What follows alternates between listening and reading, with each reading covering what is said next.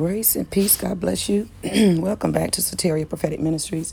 I'm your host and teacher for the next few moments. My name is Delisa Rogers-Fields, and today I'm going to be talking to you about excellence.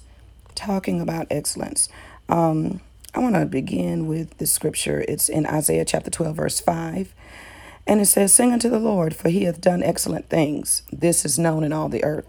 And then Psalm 16:3 says, "But to the saints that are in the earth, and to the excellent, in whom is all my delight." And so those are just two of many verses of scripture that you'll find. Pardon me, I'm battling allergies today. But those are just two of many scriptures that you're going to find in the Word of God as it pertains to excellence, or the spirit of excellence. And when I think about excellence, I think about God's handiwork. I think about the creation, and that everything that God did, you know, from Genesis 1 until this very present day, has been done in the spirit of excellence.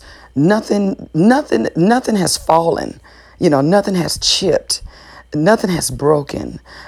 You know, everything that God has done, from the way he hung the stars, from the way that he positioned the moon, and from the timing that he set between the moon's time to shine and the sun's time to shine, you know, everything was perfect. Everything was perfect. And so even thinking back to the tabernacle in the Old Testament, and how God was so specific about the colors that he wanted and about the type of fabric that he wanted. I was teaching a course last night in our school of ministry, and I was talking about this man. His name was Bezalel, and Bezalel was gifted and talented in workmanship, in crafting, and in being an artificer. And he would craft wood. He crafted gold. He knew how to fuse colors together. This man was so beautifully gifted with so many talents, but he worked in excellence. And God admired the excellent work that Bezalel did, to the point to where he said, "Bezalel, I want you to teach others. You know, I don't want you to just hoard that gift and hoard that ability for yourself. I want you to teach others. I want others to learn how to function in excellence, and learn how to, take gold and produce it and work it and melt it and mold it and shape it and make it into a beautiful sculpture or to a beautiful masterpiece or what have you." So God, the Bible says that, you know, God takes delight when we do things in excellence. And I'll be the first to admit that I love excellence. I don't do everything in excellence, but that's my goal in everything that I do. When I print T-shirts for my customers, you know, I hold the shirts up and I look at them and I inspect them, because, you know, I want to present a product in excellence. In my publishing agency, when I'm publishing books and I'm designing the covers and editing and formatting paragraphs, and I love, and I tell my author clients, I love that finished work. I love to see them see that raw manuscript, whether it's typed with the bad grammar or handwritten, because not everyone is tech savvy. And I just love to see how they take it. And I mean, you know, how when I look at that process and begin to incorporate the excellence as much as I have, and to produce a quality book that can be sold online or stocked in a store, what have you, it gives me delight. So if it gives me delight just to work my gift on that level, I can only imagine how God takes delight in us when we produce these great talents that we have. You may be a teacher, you may be a doctor or some person in healthcare. You may be an engineer. You may be a coder. You know, you may work in computer program. Whatever it is, there is a delight when you see that project that hit your desk, and you put forth your energy, and you put forth your effort, and you use your God-given talents, and you use the secular talents that you learned from college or some trade or what have you, and you work that. And you maneuver it and you manipulate it until it's finished. And there's such a great satisfaction there. So I want to encourage those of you who have those gifts, whatever your gifts are. There are some of you who make the baddest sweet potato pie ever. I mean, you just, when you make those pies, people are clamoring, you know, for a slice. Folks are ordering them. You're posting them on your social media and it's going viral. I mean, because that's your thing. You know, many times when we think about something excellent, we're thinking about great structures, architectural structures, or beautiful landscapes or what have you. But I maintain to tell you, it could be some of the most smallest, most simplest things. It can be the way that a mother dresses her child. It can be a way that a spouse engages the other in a spirit of excellence, in a way that God takes delight in a way that lifts someone's countenance and lifts someone's spirits. It's excellent. And so we want to strive to operate in those excellent gifts. You know, we want God to take delight. You know, for those of you who are in ministry, as I was stating, I teach a course in ministry. And so, you know, one of the lessons that I taught them was on ministry etiquette. And the way that we present ourselves and the way that we perform, you know, not performance as in man attention, but the way that you present the material, the way that you defend the faith, the way that you preach that word in a, you know, it should be, we should strive to minister that word in a spirit of excellence. There have been times when God has laid on my heart certain themes or what have you that he would have me to teach from. And, yeah, of course, I'm using the word of God as my platform, you know, as my foundation.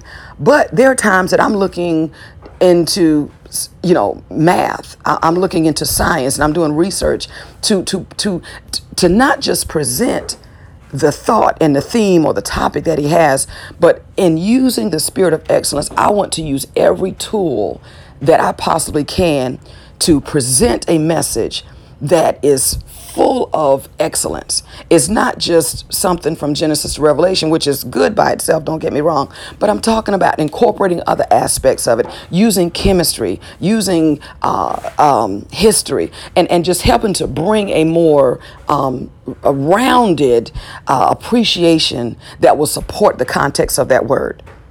You know, learning how to pronounce the words in the scripture. These are all evidences of a person operating in an excellent spirit. If you are a singer, you know, then it may mean not drinking milky beverages or beverages that are too hot so that it doesn't interfere with your vocal abilities. If you are a musician, then it means tuning your instruments and cleaning, you know, making sure there's no dust around the fan or making sure that you've got, you know, your chords not frayed. You know, just learning how to be more meticulous about what God has entrusted what God has entrusted in us, learning how to not take things for granted.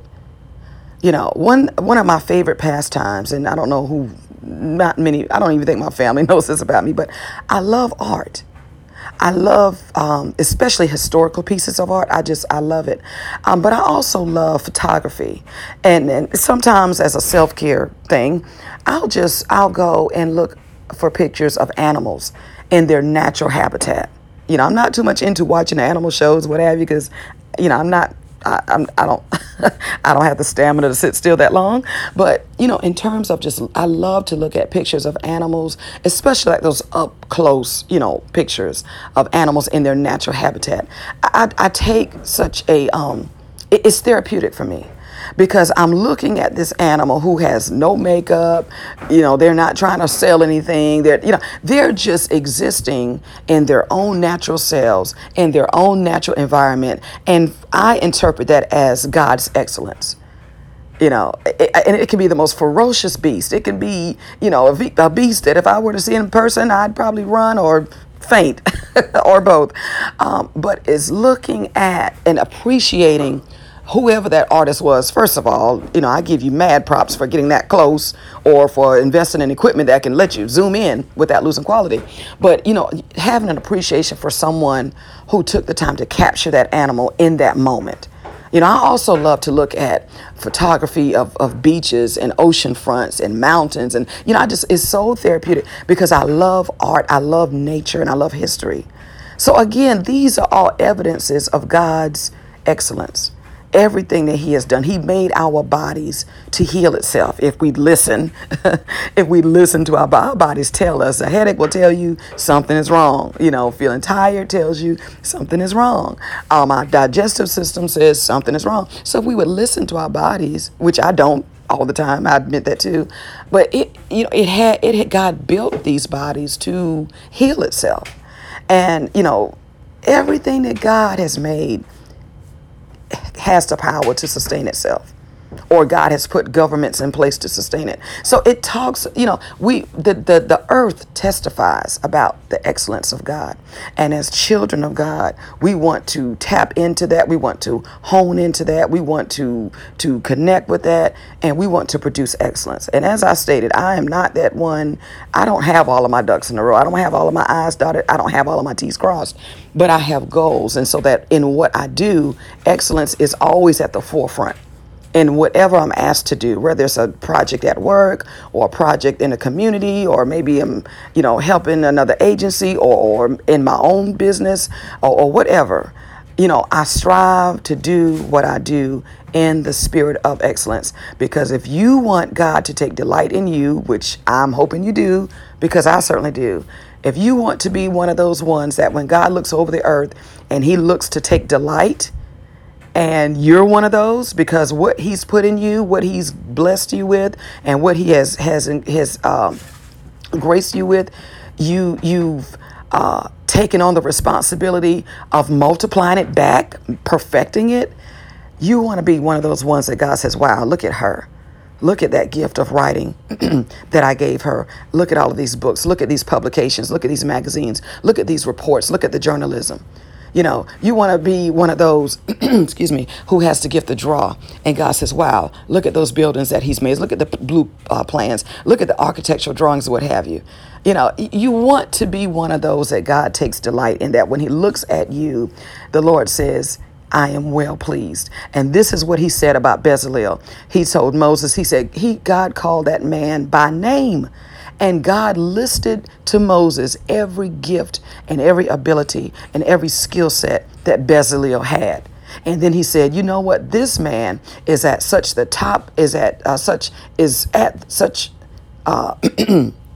a pinnacle at the very top of his gift, that I want him to multiply himself. And so for those of you who have been tasked with mentoring others or coaching others or counseling others or teaching and guiding, that says a lot about you. It says that God has entrusted you with so much wisdom in whatever area that is not just for you to hoard and keep for yourself. God says, I want you to share it, because I want to take delight, not just in you, but into those that you poured into. God says, I want to take delight in them too. So listen, as you go about your day, I want you to keep this in the back of your mind, that whatever God is asking you to do, it could be a glass of water. You know, it can be lawning, doing your landscape, what have you. But don't just look at that as an ordinary mundane task. I want you to look at it again. I want you to step back and look at it again. When God created the earth and he finished his work, he stepped back and he took pride. And he took so much pride in what he did. The Lord said, I am well pleased. It is good. And he rested. Okay, so let that stay with you. This has been just a short nugget to inspire you and encourage you to look again at that which God has given you, and this time engage it in a spirit of excellence so that God can take delight in you. Well, that's all the time that I have for you today. I pray that I've said something to encourage you and motivate you and challenge you. Until next time, grace and peace.